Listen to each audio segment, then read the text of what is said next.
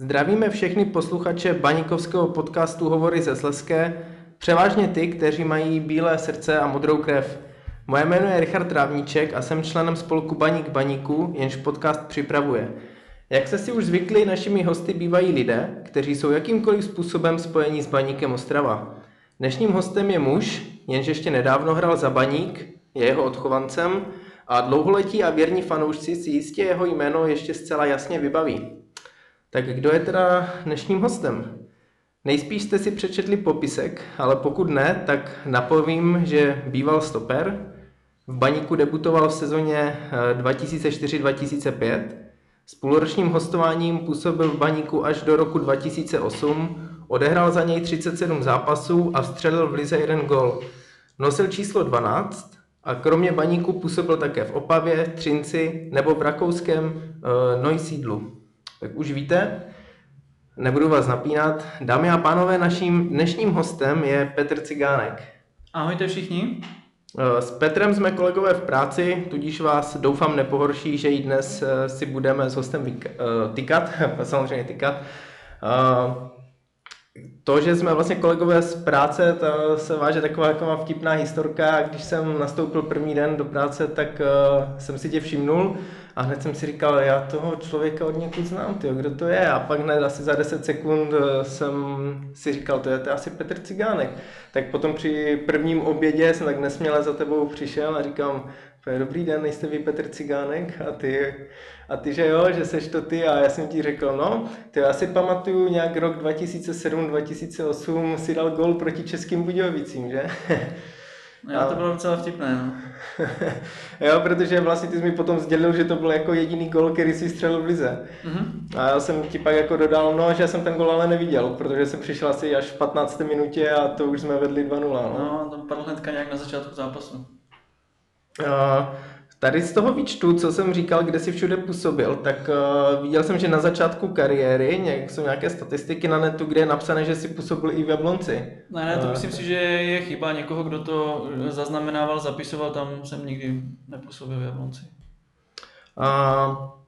Jak si vlastně, ty pocházíš z Brušperku, a předpokládám, že jsi s fotbalem začínal tam. Šel jsi do Baníku někdy v mladších žácích, nebo kdy ses vlastně v Baníku objevil? Já jsem začínal v Brušperku a přestupoval jsem zhruba, myslím, že v 11, ve 12 letech do Baníku a tam to byla podle mě žákovská liga, takže v období podle mě to byli starší žáci asi. A jak to tehdy fungovalo? Jako vyhledl jsi ti nějaký scout, nebo jste hráli s Baníkem a tam se zalíbil trenérům? Já si myslím, že tenkrát v té době se do Brušperka stěhoval pan Daněk a nevím, jestli on tenkrát chodil se někde koukat třeba na fotbaly nebo takhle a asi možná i on řekl prostě v Baníku, že tam hraje někdo, kdo by se jim mohl třeba líbit, tak asi myslím si, že takhle to proběhlo. A když jsi potom přestoupil do Baníku, tak bylo s tím spojené i třeba jakoby změna školy? Chodil jsi na šoupalku nebo jak to bylo? Ze začátku říkali, že jako v pohodě, že nemusím nikam do ostravské školy, ale postupem času, když už to byla podle mě 8. třída, tak 8. 9. už jsem chodil na šoupalku do Poruby. A jak se ten vlastně učební plán nějak lišil od běžné základky, kde jsi chodil předtím? Tak pro mě to byl jako neuvěřitelný skok, to byla změna, když já jsem chodil ještě do výběrové třídy jazykové, kde jako víceméně se všichni chtěli učit a studovat, už v té době, já nevím, v té 6. 7. třídě, a přišel jsem do Poruby a tam to vypadalo jako úplně jinak, takže pro mě to byla změna neuvěřitelná. Měli jste tělocvik každý den? No to jo.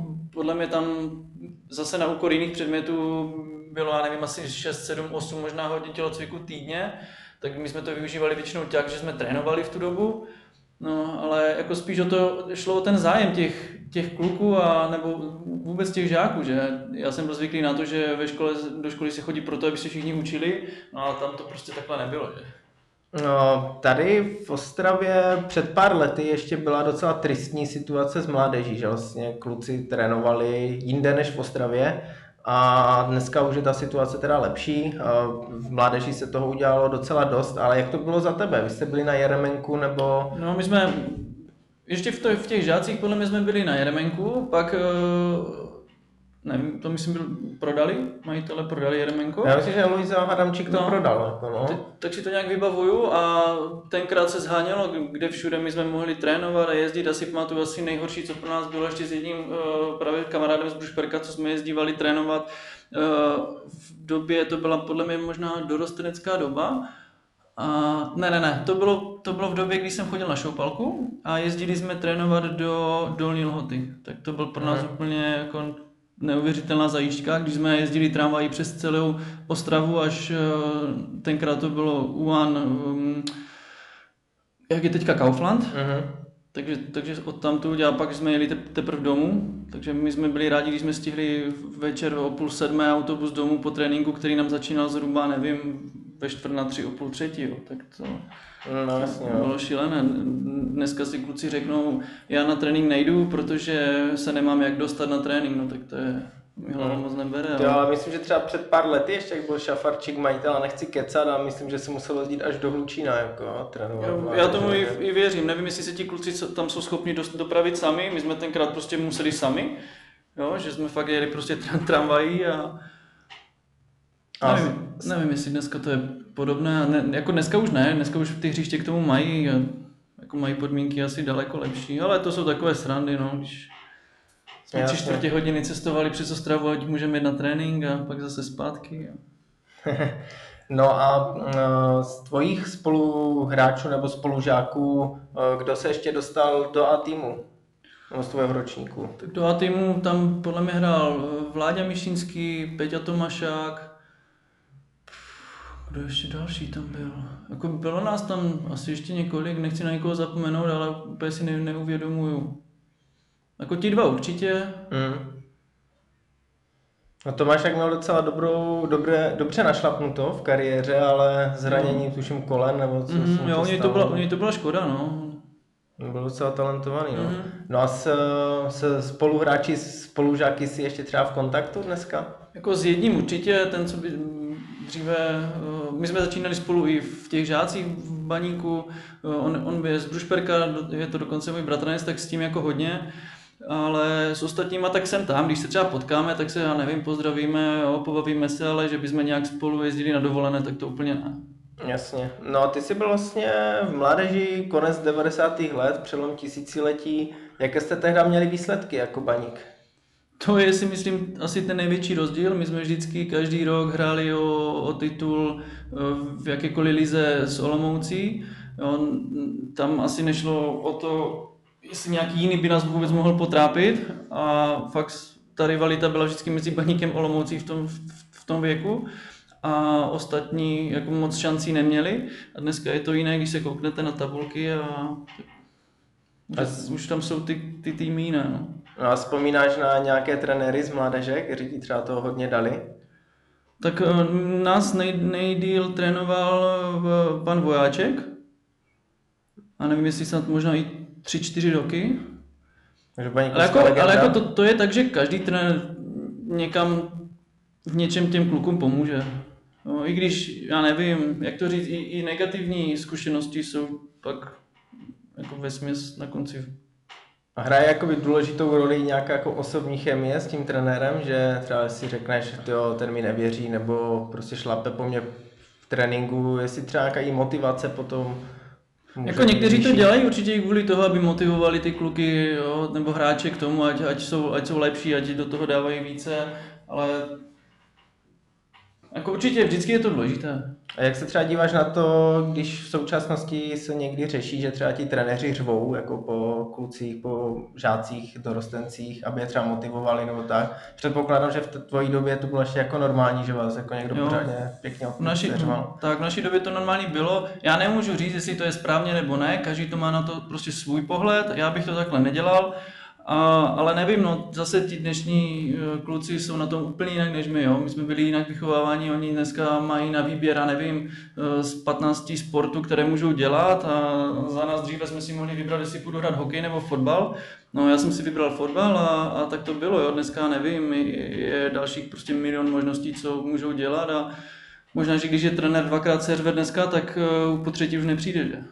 Jasně, no. Já jsem se díval, že ty jsi měl i nějaké starty v mládežnické reprezentaci, tak jestli nám můžeš říct, v jakých kategoriích jsi hrál, případně nějaký zážitek?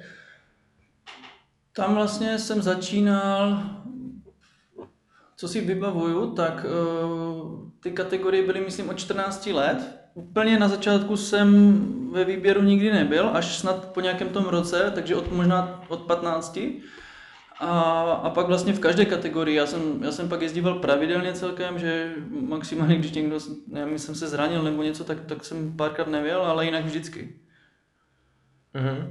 A co jsi ptal, jestli nějaký zážitek, něco, nějaké zážitky, jestli jste měli třeba nějaký přísný režim, jako... A tak bývalo to vždycky nějak, jako že se to nastaví, že to má být přísný režim, ale jako těch kluků je tam vždycky víc než trenérů, no tak... Jasně.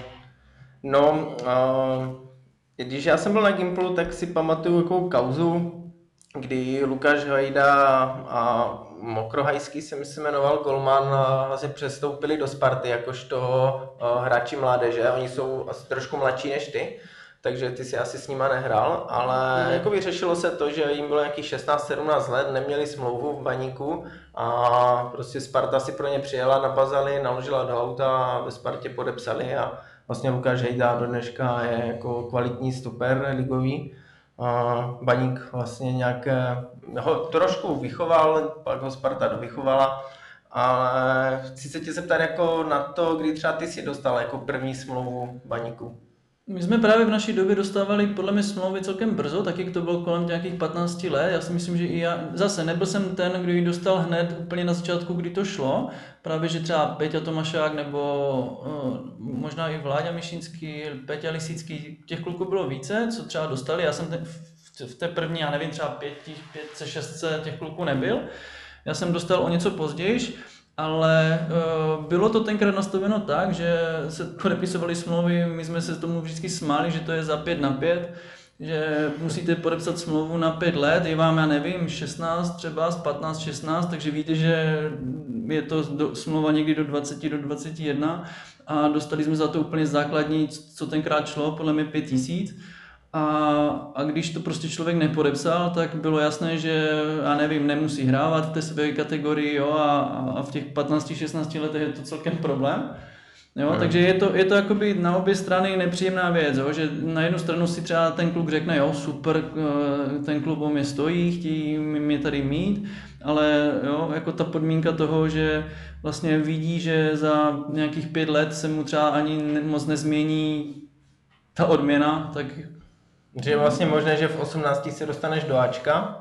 Je to možné, jako i třeba tohle, tam nějaké klauzule v té smlouvě byly, že já nevím, když se dostane někdo do Ačka, tak se mu ukládá, nevím, třeba zvedne z 5 na 10, jo, ale i tak je to prostě vidina toho, že když všichni si řeknou, že v A týmu mají, já nevím, 100 000, 200 000 platy, někteří hráči, o kterých se to ví, tak nikdy nemluví se o tom, že ten, kdo je odchovanec, tak nemá prostě ani třeba 10% toho. Jasně, no.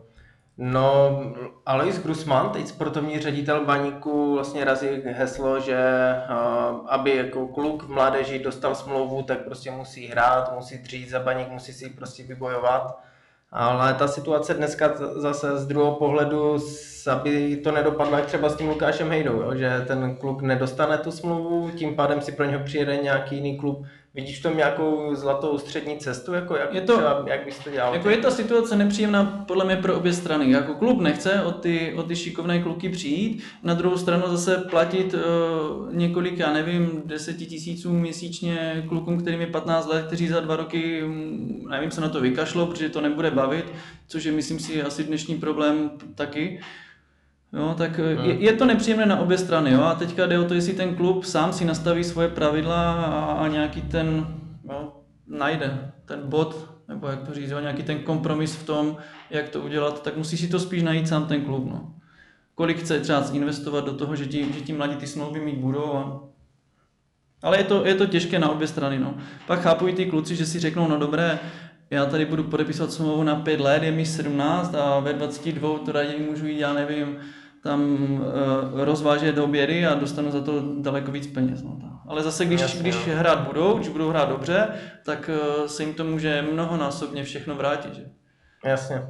Ale taky je otázka, jestli ti kluci si myslí, že dostanou, já nevím, plno peněz za to, že jim je 17 let a vlastně nic ještě nedokázali, tak to tak taky nejde, že? Ono tady často v Baníku bylo, i to je docela nedávný případ, nebudu jmenovat, ale mluvilo se hodně o nějakých talentech, kteří dostali brzo smlouvu a dneska se trošku po nich slehla zem, mají třeba poslední šanci, aby ukázali, že za Baník, že jsou hodní toho, aby hráli za Baník, taky to může být i demotivující, že on dostane tu smlouvu a může se prostě jako na to trošku jako vykašlat. No? Může, že se uspokojí tím. Jako je takových kluků spousta, ale jako nehazel bych to úplně na to, že je to právě ten, že všichni jsou ten případ, že jsou uspokojeni právě tímto. No, prostě může se stát cokoliv a nikdo jim do hlavy nevidí a neví, co se jim prostě děje. Jasně. No, teď je i téma, že kluci chodí mladí do zahraničí, jestli vyhlednou nějaké větší kluby nebo kluby ze zahraničí. Jaký máš na to názor? Myslíš si, že by se třeba měli vyhrát v české lize, nebo když ta šance je, tak v 16 třeba to zkusit a i třeba do Interu, jako Samuel Grigar teď nedávno? Jako je to taky otázka i pro rodiče těch kluků, jde o to, kolik jim je let. Nebudem si asi nic nalhávat, z Česka všichni hráči, kteří hrajou Českou ligu a jim, já nevím, do 27, tak pořád věří v to, že se jim povede přestoupit někam do zahraničí, no, protože budou za to daleko lépe hodnocení než v České lize. No, takže jako, podle mě snem to je všech kluků, jít hrát někam pryč, ale jako já za mě bych klidně šel v 17. Jo? Neměl bych s tím problém. Ale já jsem měl výhodu v tom, že jsem se dokázal domluvit anglicky, německy. Neumím si představit, kdo by neuměl jazyk, tak jak by tam fungoval, jo? Kdyby prostě přestoupil sám někam. Jasně. Ale vyhrát se podle mě tak stejně se může ten kluk, jo, adaptovat na podmínky mužského fotbalu kdekoliv, prostě po Evropě, všude. A měl jsi ty nějakou příležitost někde jako odejít do zahraničí, třeba i v mladším věku? Spíš se o tom tak víceméně mluvilo, vždycky něco se ke mně doneslo, že ti chtěli, abych někam jel, na testy ti chtěli, ale nic z toho se nezrealizovalo, takže jako do dneška mi pár věcí třeba zmrzí, ale ovlivnit už to nejde. A buď konkrétní, jestli ti to nevadí. Tak konkrétní... Třeba co tě tak nejvíc mrzí, co mohlo být? Byla tam jedna situace, kdy si pamatuju, že za jednoho trenéra byla nabídka na testy do Feyenoordu, kteří mě údajně sledovali na různých těch právě reprezentačních srazech. A tenkrát trenér Ačka v Baníku řekl, že mě potřebuje na sezónu, že nemůžu si jen tak někam odjet. A v té sezóně jsem pak, myslím, neodehrál ani jeden zápas, tak nevím, jak moc mě potřeboval, no ale... Ale tak to jsou takové, spíš třeba bych tam byl týden a poslal by mě domů i tak, takže to je prostě těžko. Jasně, no ale chápu, že to mrzí, no. No ale pak si tak řeknu, jako, jak moc mě asi potřeboval, když jsem skoro nehrál, no. Jasně. Chodil jsem někde za bečku nebo tak. To si asi říká možná i Martin Lukáš, kterého chtěl v 15 nebo v 16 Bayern Michov a vlastně nešel tam. Tak jsou takové ta kariéra dneska mohl být vedle Nedvěra třeba řazen, jo? Že to se všechno... A tak já myslím, že třeba Luky může být spokojený s tím, s jeho fotbalovou kariérou, no, třeba od jiných a třeba ode mě. To určitě, no. Jako to měl odehrát určitě daleko víc, no. Já jsem rád, že jsem jako na něho mohl chodit a vidět ho, to je fakt perfektní hráč. Teda jako Smoláři je to obrovský, no. Bayern nevyšel a vlastně on celý život hrál za Baník, kromě jedné sezóny, že? To je, ve které Baník vyhrál titul. No. To je docela smůla, no. No prosím tě, já jsem se tě chtěl zeptat, a do Ačka si teda přišel kdy? Jak to probíhalo? Ty už si v mistrovské sezóně si nějak nakukoval do Ačka? Nebo? V mistrovské sezóně právě, že v zimní přípravě jsem šel poprvé do Ačka, ještě s dalšíma právě 3 klukama. A já jsem tam tenkrát zůstal s jedním z nich, takže my jsme tam byli 2, ale ani do jednoho zápasu jsme tenkrát nenastoupili, ani jsme nebyli na střídačce, takže my jsme s nima jenom trénovali a chodili jsme hrát za Bčko, nebo i jsem tam za dorost. Takže když jsi nenastoupil, tak mistr ligy nejsi? Nejsem, bohužel. Ale vítěz poháru 2004-2005 to už si, protože v té sezóně si už vlastně debitoval a... To už jo, já jsem tenkrát hrál, myslím si, i čtvrtfinále se Slaví. Semifinále pak, myslím si, jsem ani finále nehrál, ale byl jsem na střídačce a užil jsem si pocit vítězství. To bylo tehdy v Olomouci, že? Proti Slovácku. No a v té sezóně 2004-2005, tak tam ze začátku ta situace asi byla těžká, že byla obrovská posila Velkoborský, který bohužel někde tam skončil. Tam spousta hráčů přišlo nových. Vlastně Balk byl pryč. Mhm. Ale přišlo tam spoustu nových kluků a nevím, já si tak pamatuju, že nás možná bylo v kabině tenkrát 30, někteří neměli ani místo, kde sedět, tak jo, že se převlíkali ve vedlejších kabinách někteří a jako celkově tenkrát prosadit se bylo docela náročné. Já nevím, jak je to teď, já nevím, kolik kluků je v přípravě a jak na tom prostě jsou. Jo. Dneska do toho tak nevidím, jak dříve, ale přišlo mi to, že jako pro ty mladé kluky to bylo skoro až někdy nemožné se prosadit, přestože asi i ten cíl klubu tenkrát byl, nebo i možná je dneska, zabudovat co nejvíce mladých kluků a pokusit se je prostě prodat. Jasně. No v tom období, kdy jsi v Baníku působil, tak hrál nějaká předkola evropských pohárů.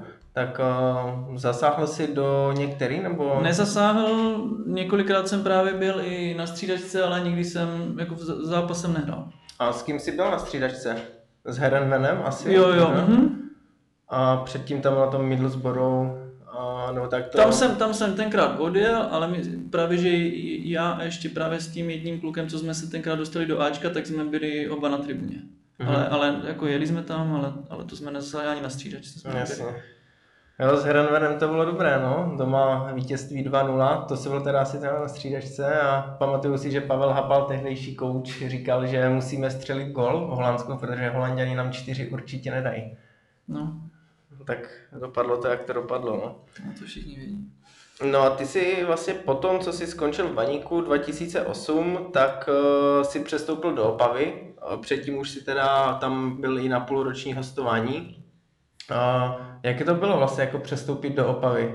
Hlavně jako po té stránce té jako opavské šatny, jako jak tě brali, když věděli, že jsi přišel z Baníku? Jako já sám jsem to tak nebral, že je nějaká velká rivalita mezi Opavou a Ostravou. Samozřejmě všichni to vědí, že fanoušci takový ten dojem z toho dělají, ale pro hráče je to víceméně další možnost, šance hrát někde jinde.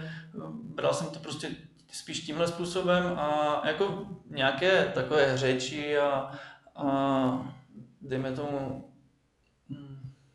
jak bych to nazval. Nevraživost nebo... Ne úplně nevraživost, tak spíš narážky, jako na to jsou, ale spíš v té rovině, kdy se to dá jako normálně přejít a jako, že to bylo v pohodě. Takže jako v kabině v klidu. Jo, v kabině bych řekl, že v klidu. A fanoušci, ti to dávali nějak sežrat? Ani ne.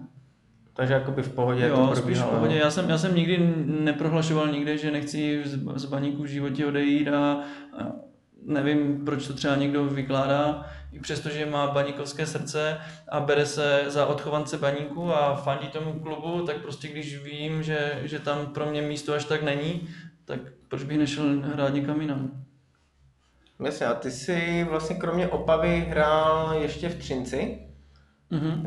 Je to pravda, že? Jo. A můžeš nějak jakoby srovnat tady ty tři kluby, Třinec, Opava, Baník, kde jsi vlastně takový expert na moravskoslezský fotbal? No ještě Frýdek k tomu můžeš připočítat.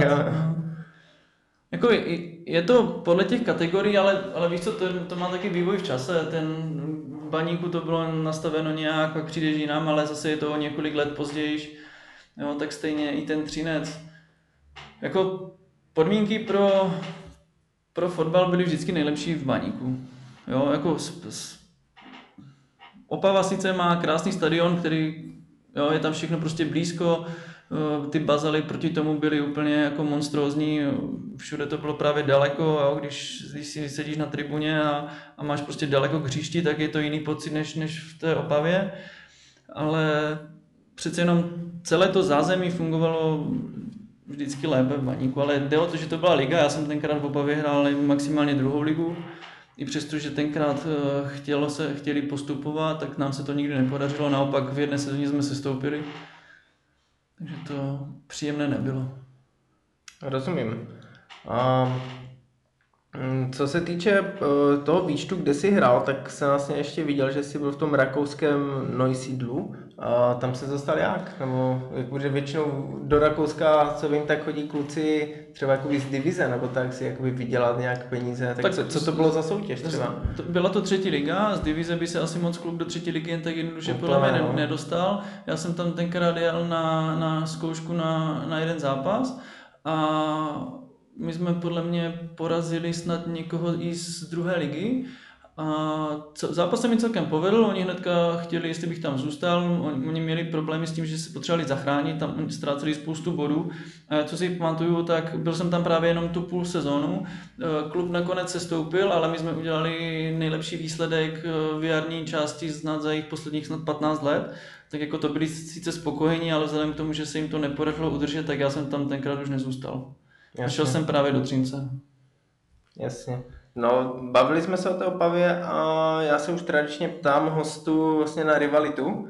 Ty jste tam v mládeži říkal, že jste bojovali s Olomoucí, tak tam to asi proti Sigmě bylo tak nejvíc nahecované, ale potom, když už si hrál za Ačko Baníku, co byl pro tebe jako větší zápas? A asi teda předpokládám, že Sparta podle toho, co si říkal, ale... Tak to asi pro každého v rámci té České ligy, dneska se to možná mění, že je to Sparta, je to Slavie, asi i Plzeň.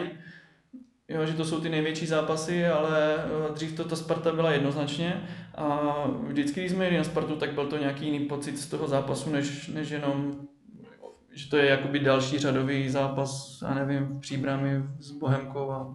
Že byl jsi na to třeba natěšený týden dopředu, že se jede na Spartu, jako... Já bych řekl, že možná i díl než týden dopředu, jo, nebo i když Sparta měla přijet, tak jsme to věděli nejenom podle mě týden, ale i déle. Mm-hmm. No, že jsme se na ten zápas, prostě těšíte se na ten zápas víc než na jiný.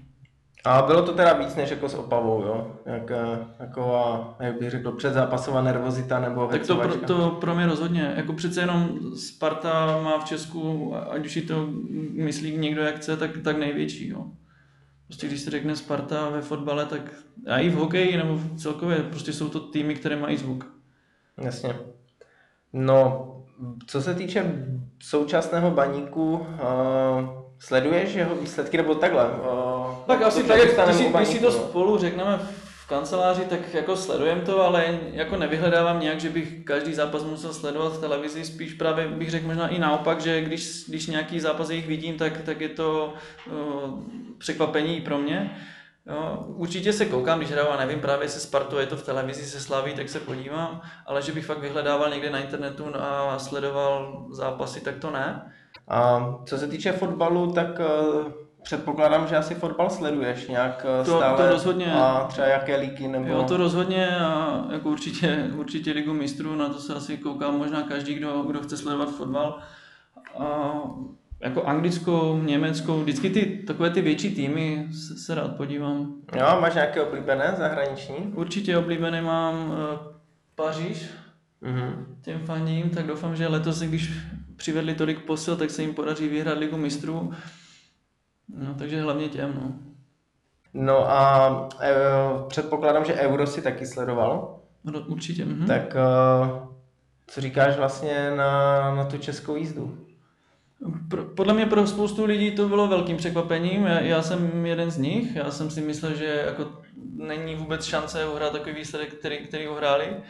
Jako začalo to určitě hnedka prvním zápasem, kdy vlastně vyhráli, přestože ten zápas po celou dobu byl vyrovnaný a díky tomu, že vlastně se jim podařilo ten zápas dotáhnout do vítězného konce, tak pak měli šanci i postoupit. A pak už je to vždycky o tom zvládnout jeden zápas. No. A jim se to povedlo, což bylo dobře a dosáhli podle mě super výsledku.